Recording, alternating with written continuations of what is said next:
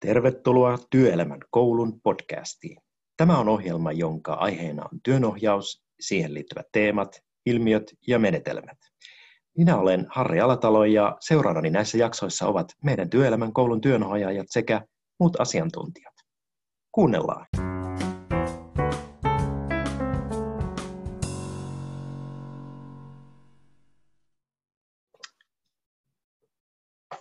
No niin, tervetuloa taas pitkästä aikaa tänne Työelämän koulun podcastiin. Studiossa tänään meillä on Harri täällä ja Anniina ja sitten mm-hmm.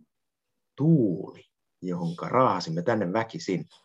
Tuuli on meidän vanha rakas ystävämme, mutta kerro Tuuli nyt kuulijoille vähän itsestäsi. No, kiitos kutsusta. Ihan kivahan tänne on kai nyt sitten tulla, kun on kerran vanha ja rakas, niin mitäpä minä en teidän toisten vanhojen ja rakkaiden eteen sitten tekisi.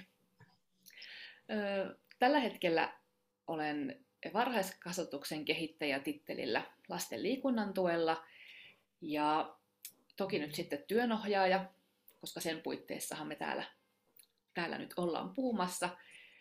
Ja sitten siis olen myös fysioterapeutti ja olen tehnyt lasten ja nuorten parissa töitä melkein kaksikymmentäviisi vuotta siltä tiimoilta. Oh, okei. Okay. Joo, tämä raahaus liittyy tosiaan tähän työnohjaukseen ja ää, minä Tuuli just valmistuttiin syksyllä. Nyt. Onneksi olkoon, aivan. Mm. Ja tota, ää, sitten tehtiin siellä tämmöinen lopputyö ja se nyt sitten taas liittyy meidän päiväaiheeseen. Tuuli, saat hyvä kertoa tästä. Okei. No, ollaan täällä puhumassa tota mun ja Annin työnohjausopintojen lopputyöstä ja, ja tota, se oli jo niitä ensimmäisiä päiviä, kun me oltiin siellä, siellä opiskelemassa, niin tota, kun saimme selville, että tähän opintoihin kuuluu sitten lopputyön tekeminenkin ja toki päätimme tehdä sen yhdessä, niin silloin naurahdettiin sillä perusteella, että mitä olimme työohjauksesta niihin päiviin mennessä oppineet, että tähän kuulostaa ihan samalta kuin Muumeja lukisi tai muita Tove Janssonin teoksia lukisi. Ihan samankaltaista filosofiaa ja ajattelua. Ja sitten silloin me jotenkin naurahdettiin, että hei, tehdään sitten meidän lopputyö Tove Janssonin jalanjäljissä. Ja kuinka sitten kävikään? Niin me sitten tehtiinkin. Mm. Joo, ja sitten jotenkin se Tove Jansson tuntui mielekkäältä linkiltä sitten muutenkin jotenkin ottaa tällainen omaan työhön, koska mä oon ollut kolmevuotias, kun mä oon saanut mun kummelta mun elämäni ensimmäisen muumikirjan, vaan kuinka sitten kävikään. Ja se on se kirja, missä aina niistä reijistä kurkistaa sieltä seuraavalta sivulta joku seuraava mm. maailma. Ja mm. se kirja on edelleen ehjä ja olen lukenut sitä niin paljon omille lapsille ja lainalapsille, että mä osaan sen edelleen ulkoa. Mm. Okay.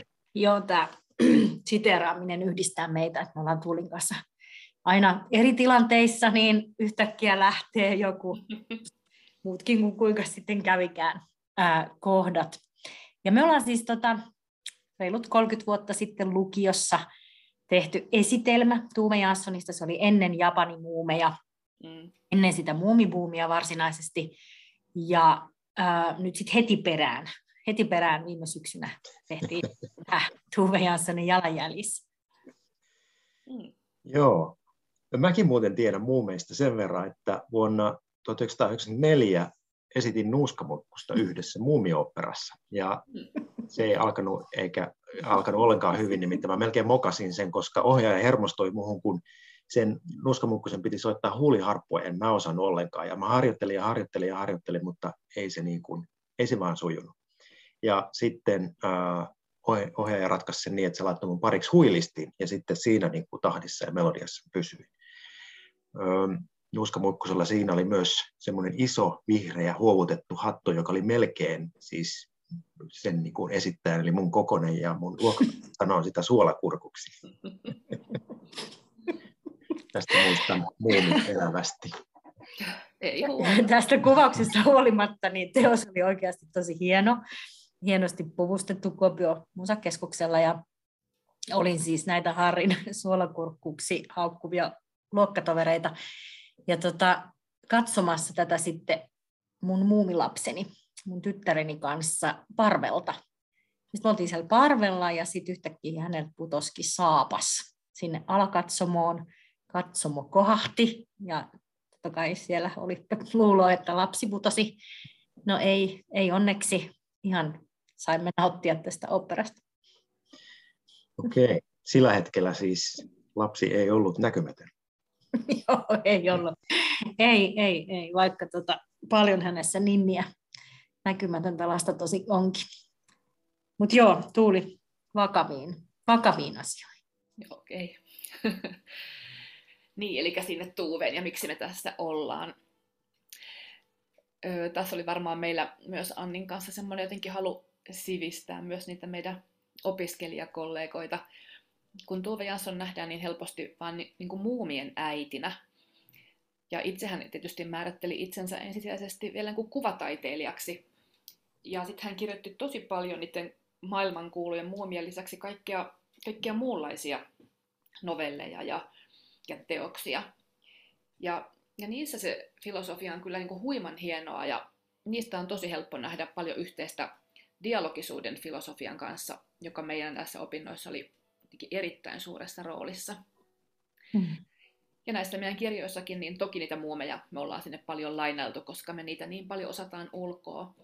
Mutta ollaan käytetty paljon muutakin hänen kirjallista tuotostaan lähteviitteinä. Mm. Tämän jakson nimi ja sen meidän työnkin nimi on Kevyt kantamus. Ja tota, se taas viittaa sitten just nimenomaan tämmöiseen novellikokoelmaan, kahdeksankymmentäseitsemän kirjoitettuun. Äh, alkuperäisnimi Reessa Medlet Bagage niin kuvaa tosi hyvin jotenkin sitä lähtökohtaa, mitä me ajateltiin, että, että niin elämässä kuin tässä työnohjauksessa niin olisi tärkeää muistaa kulkea mahdollisimman tälleen kevyin kantamuksin. Mm, jotenkin, okei. Okay. Jotenkin mä en nyt saa tästä kiinni, että miten tämä nyt siis muumit ja Tuuve ja työnohjaus. Auttakaa. No Harri rakas. Tuus ja Tove Jansson ovat kuin yksi suuri yhteys. Kerrotko tähän jotkut? No työnohjauksessa semmoinen läsnäolon pysähtyneisyyden hetki. Mm. Asian äärelle, mitä se asiakas tuo tullessaan, niin on tosi tärkeää. Ja, ja Tove Janssonilla niin on paljon ajatuksia, jotka muistuttaa siitä muutoksen hitaudesta ja miten ajan antaminen merkityksellisille asioille on tosi tärkeää.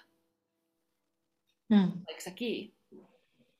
Sulla on siellä niitä siterauksia, sä voit sieltä katsoa pongaa jonkun, mikä puhuttelee sua.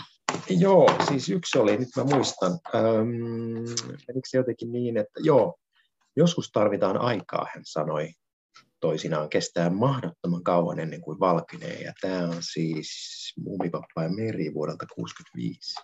Mm.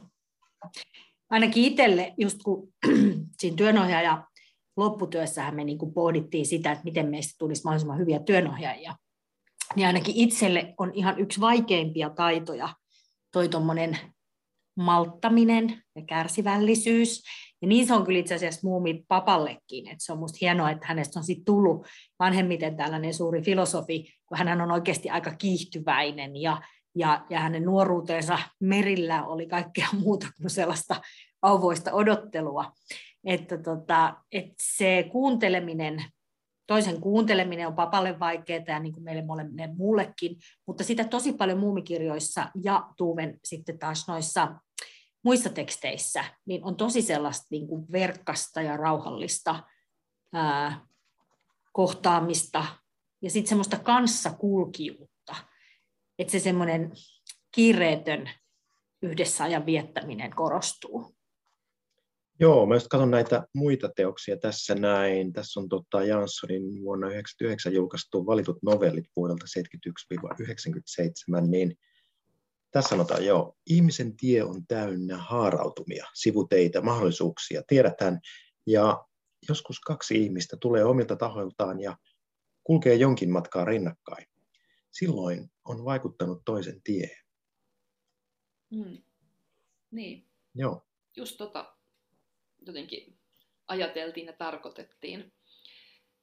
Näissä teksteissä mennään kohti tuntematonta, mennään vieraille vesille ja pois tutusta ja turvallisesta. Jotenkin halutaan laajentaa ajattelua siitä out of the box -asetelmasta. Ja tota, mä luulen, että tämä on yksi Annin suosikkeja myös, tai tiedänkin, että on. Ajattelen juuri parhaillaan revontulia. Ei voi tietää, ovatko ne olemassa vai näkyvätkö ne vain. Kaikki on hyvin epävarmaa ja juuri se tekee minut levolliseksi. Mm. Tähän. Tämä on jotenkin sitä, miten tota, epävarmuudessa oleminen, se levollisuus, vaikka jatkuva muutos olisi läsnä, niin miten se on mahdollista, niin se on tosi kiehtovaa. Ja sitten se uskallus olla ylipäätään tuntemattoman äärellä. Ja, mm, ja sitten jotenkin siinä Janssonissa se on aina jotenkin, että, että ollaan vaan läsnä ja sitten siinä tapahtuu se, niin kuin se dialogi. Ja tämä olisi niin kuin se tavoite siihen työnohjaukseen myös. Ja sitten toisaalta se yllätyksellisyys ja ennakoimattomuus, että ei se ole semmoista pelkkää vellovaa vettä tai semmoista seisovaa vettä, vaan siinä on nimenomaan semmoisia yllätyksiä ja ennakoimattomuuksia ja ei tarkkaa käsikirjoitusta. Mm. Ei taaskaan siinä työnohjaussessiossa, mutta ei elämässäkään. Mm. Mm. Eli no kun näin suhtautuu, niin on ilmeisesti helpompi olla niin kuin pakottamatta asioita ennalta suunnitellulle reitelle siellä mm. työnohjauksessa ja muutenkin ja avautua uudelleen. Eikö se ollut Muumipappa, joka sanoi, että joo, minusta on aivan yhdentekevää, minne me tulemme. Kaikki paikat ovat hyviä. Mm. Ja tähän ihan vastaava on tuosta Nukkekaappi ja muita kertomuksia kirjasta semmoinen, että mm, on parempi, että tottuu ihan alusta asti siis siihen, että mistään ei tule sellaista kuin on luullut ja että se ei ole kovinkaan tärkeää. Hmm. Niin, näissä, näissä tota, teksteissä on, luontohan on niinku pullollaan vertauskuvia matkaamisesta ja, ja kulkemisesta, ja niitä löytyy kyllä Tove Janssonilta, ja, ja tota, näissä on paljon viittauksia just tämmöiseen kulkemiseen, siellä on, siellä on polkuja ja, ja sitten löytyy luolia ja kaikkia, niin on niin kuin ihania metaforia semmoiseen asioiden katsomiseen uudesta näkövinkkelistä. Ja, tota, ja Nyyti on hahmona tosi semmoinen herkullinen vertauskuva sille, vaikka mitä työnohjauksessa voi tapahtua. Ja meidän mielestä se oli jopa niin ihana, että tässä meidän lopputyössä me päätettiin siitä työn ohjattavasta käyttääkin nimitystä Nyyti. Jotenkin me koettiin, että se työn ohjattava on jotenkin hassu sana, koska eihän me sitä työtä eikä etenkään sen tekemistä ohjata, vaan päinvastoin kuljetaan yhdessä sen, sen asiakkaan rinnalla. Sitten me vaihdettiin Nyyti nimeksi, tuntui jotenkin paljon neutraalimmalta. Ja siinä tarinassahan siinä oikein korostuu, miten se Nyyti matkaa kohti tuntematonta ja, ja alkaa kohtaa toisia olentoja ja alkaa jakaa yhteisiä merkityksiä, koska siinä tarinan alussa Nyyti on tosi yksinäinen ja epävarma vetäytyjä. Ja sitten siinä käy niin, että Nyyti kuulee, että on semmoinen toinen samanmoinen tuittu, joka on pulassa. Ja niinpä se Nyyti keräsi rohkeutensa ja alkaa näyttäytyä pikkuhiljaa myös etsijänä ja seikkailijana ja kertomuksen loppua kohden jopa sitten ihan oman toimijuutensa löytävänä voittajana, koska siinä sadussahan tapahtuu niin, että että Nyyti iski hampaat mörön häntään, jotta kipunoi. Oho. Mm. mm. Nyytin tarinastahan tulee tosi usein toi, toi näkinkenkä. Että, että näkinkenkä on niinku semmoinen symboli jollekin hyvin merkittävälle aarteelle, jonka Nyyti löysi. Mm. Niin, siitä on esimerkiksi semmoinen pätkä siellä, että nimenomaan tässä Kuka lohduttaisi Nyytiä -kirjassa. Niin Nyyti lähti siitä merenrantaan ja löysi näkinkengän, suuren valkean. Hän astui varovasti hienoon santaan ja tuumi, löysin ihmeellisen maailman. Siis Nyyti riisui kenkänsä ja huokasi, hohoi, on kaikki hyvin, Miksi iloinen en olla voi? Vaan kuka lohduttaisi Nyytiä ja sanoisi, yksinään ei kukaan nauti edes näkinkengästään. Hmm. Hän on vähän niin kuin suora kehotus ryhmätyön ohjaukseen, mm. että, että ei yksinään kukaan nauti edes näkinkengästään. Että jos on joku oikein hieno löytö, mm. oivallus, niin se, että sen pääsee jakamaan jonkun toisen kanssa, niin se on kyllä ihan tosi merkityksellistä. Tuota tulee jotenkin paljon käytettyä tuota lausetta mm. arjen tilanteessa, että yksinään ei kukaan nauti edes näkinkengästään, kun tekee mieli jakaa jotain kivaa. Mm. Eikö nyt taas eksynyt muumilukija täällä kysyy, että tota, mä edelleen kiinnostaisi nyt se Nuuskamuikkunen. Okei. Okay. Mä sillä mokasin sen silloin yhdeksänkymmentäluvulla, että saisinko mä jonkun korjaavan kokemuksen. Näyttäis, näyttäytyisikö se tässä ylipäätään niin kuin työnohjauksessa tai teidän tässä esimerkiksi mm. lopputyössä mitenkään hahmona? No todellakin näyttäytyy. Joo. Joo, tuossa työssä Tuulin kanssa niin me otettiin katsotaan tämä Nuuskamuikkunen ihan keskiöön, enkä mä edes muistanut, että sehän olet sinä suorastaan. Tota, mm. on ihan, niin kuin, Nuuskis on kyllä todella hyvä esikuva ihan kaikille, jotka haluaa kehittää omia ohjaustaitojaan. Ei tarvitse olla työnohjaaja, mutta ihan, ihan vaan jos elämässä päätyy sellaiseen rooliin, että pitäisi niin kuin jollakin tavalla toisia auttaa. Hän on just tunnettu siitä, että sille ei ole niitä kantamuksia, eli että ei tulla jollain ennakkoasenteilla ja jutuilla siihen, mm. miseen, vaan aika kevyin kantamuksin. Ja siitä on just tämmöinen ihana, mitä me kanssa paljon käytetään, että laukkua ei Muikkusella ollut eikä koskaan tule olemaan, ja kenkiä ei viheriä niity poika tunne ollenkaan. Et jotenkin tämä vapaus, mikä siinä Nuuskamuikkusen hahmossa on, niin se on älyttömän hyvä vertauskuva sille ohjaajuudelle. Keskitytään vaan olemaan. Ja sitten Nuuskamuikkunen on vähän kuuluisa tästä levollisesta vastaanottavaisuudestaan, että nehän niissä kuvissakin, mitä Tove on piirtänyt, niin ne istuu Muumipeikon kanssa onkimassa sellaisella pienellä sillalla. Usein on kuvattu sille takapäin selät, ja he niin tosi pitkään siinä hiljaa oli, ja, ja se on hyvin semmoista, siinä on kyllä aika ihanaa myös, niin kuin tähän tulkitaan myös erilaisen virityksen kautta, että mitä, mitä ne siinä aina Nuuskamuikkusen pala, palattua reissuiltaan, niin mitä se Muumipeikko siinä, siinä sitten aina mietiskelee. Miten ihanaa on, kun se on tullut taas takaisin.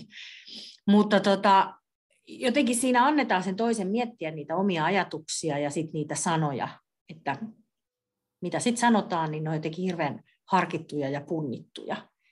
Mm. Tästä tulee mieleen sitten tämmöinen yksi laina, mikä, mikä on tosi hyvin tästä kanssa, tästä hiljaa olemisesta. Sinä vaikutat kamalan viisalta sen takia, et et koskaan sano mitään. Ihan rupeaa tekemään mieli puhua omasta veneestään. Tuossa on jotenkin täydellisesti se, että kun ihmisen antaa olla ihan rauhassa, niin hän yleensä sitten puhkee puhumaan jostain itselleen merkityksellisestä, kun vaan toinen ottaa. All right, no niin. Kyllä tämä nyt jotenkin tässä helpottaa, että, että tota noin, niin. Tää, tälläkin Nuuskamuikkusellakin on, tai tällä Nuuskamuikkusmenetelmällä on sijansa. Eli ja jotenkin tavoitan siitä nyt semmoista, että, että kun ihminen hakeutuu dialogiin, niin siitä todennäköisesti motivoi ajatus kasvusta tai kehittymisestä tai muutoksen mahdollisuudesta siinä sen niin kuin dialogin kautta. Mm. Se mm. näin? Mm. Joo, nimenomaan muutos voi syntyä, kun no, voit olla yksin ja sit varsinkin, kun sä oot toisten kanssa ja siinä tarkastellaan ajatuksia. Usein just tarvitaan se peili, se toinen ihminen siihen tilanteeseen, niin silloin jotenkin parha, parhaiten niin kuin me paljastutaan siinä peilauksessa meidän kaikki tämmöiset meille tärkeät asiat, suhteet, kaikki semmoinen meidän toiminta, toiminnan järki tai järjettömyys. Mm. Ja sitten tulee niitä näkökulmia, että se on kanssa se toisen ihmisen läsnäolo, joka sen tekee, ja sitten voidaan tuoda esiin toiveita ja tavoitteita, ja ne tulee kuulluksi. Siinä mm. piilee se hienous. Mm. Just. Niin. Eli just semmoista ajan antamista ja levollista pysähtymistä siihen tilanteeseen semmoisena, kun se niin kuin siinä hetkessä näyttäytyy. Ja koen jotenkin tosi tärkeänä semmoisen kokemuksen tarjoamisen, että, että on ihmisen puolella, niin kuin riippumatta siitä, mikä se ihmisen kokemus on, niin se on hänen omansa ja, ja olen hänen puolellaan, kun hän sitä asiaa haluaa käsitellä. Eli olla rinnalla tukena ja kanssakulkijana ja ihminen kelpaa sellaisena kuin on. Ja semmoinen jotenkin levollisuus mahdollistaa sit niin kuin muutoksen. Kuuntelijakirjassa Tove Jansson tähän viitaten kirjoittaa vaikka, että he olivat olleet vaiti pitkän aikaa. Se merkitsi lepoa. Mutta ettei tämä nyt mene ihan jotenkin levoksi ja rauhallisuudeksi, niin kyllähän me nyt tiedetään, että Tove Jansson myös rakasti juhlia ja osasi pitää hauskaa. Ja tota, siitä mun tulee mieleen, että, että Hämeenlinnassa on semmoinen patsas, jonka nimi on Nuoruus. Ja se sijaitsee siellä kumppanuustalon pihalla. Ja mä luulen, että aika moni hämeenlinnalainenkaan ei tiedä, että, että sen patsaan mallina on ollut itse Tove Jansson. Hänen isänsä on, tota, sen, hänen isänsä kuvanveistäjä Viktor Jansson on sen patsaan tota, veistänyt. Ja mepä olemme tehneet muutaman aktiivisen innokkaan Tove Janssonia fanittavan naisen kanssa tästä juhlan, niin että me kokoonnutaan sille patsaalle aina Tuven syntymäpäivänä yhdeksäs elokuuta. Ja semmoinen yksi kukkakauppa lahjoittaa meille seppeleen ja sitten me kukitetaan Tuven patsas ja kilistellään kuohuvia ja syödään marjoja ja syödään suklaata ja, ja kerrotaan, huudellaan ohikulkijoille, että tiedättekö te mikä päivä tänään on ja miksi me ollaan tässä. Lähes omana saavutuksena me pidetään sitä, että ihan muutama vuosi sitten tästä samaisesta päivästä, eli yhdeksäs elokuuta, niin tuli sekä Tove Janssonin liputuspäivä, mutta myös suomalaisen taiteen päivä. Mm. Siis lippusalkoon. Mm. Right. Mm. Ehkä siitä kasvaa niin iso perinne, että joskus me suljetaan kadut siitä ympäriltä ja, ja tota, siitä tulee oikein kansanjuhla. Se olisikin hienoa, joo. Mm. Kyllä. No hei. Um... Tässäpä tämä jakso nyt tällä kertaa. Kiitos Anniina. Mm-hmm, kiitos. Kiitos Tuuli, meidän special guest. Kiitos. Ja nyt mulla tässä muistinpanossa lukee, että seuraavassa osassa tai jaksossa puhummekin sitten tarinallisuudesta. Mitähän se semmoinenkin on? Kuulemme siitä sitten varmaan tarina. Mm-hmm. Jos me saadaan Tuuli raahattua taas silloinkin paikalle. Niin. Yeah. Palataan ensi kerralla. Moi. Moikka. Moi.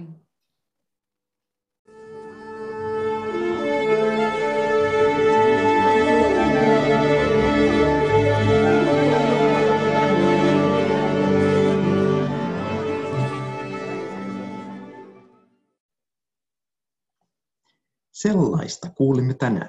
Ja jos tämä sai nyt sinut kiinnostumaan etätyön ohjauksesta, niin mene osoitteeseen tyelko piste fi eli tyelko piste fi ja napsauta sieltä varaa aika tästä.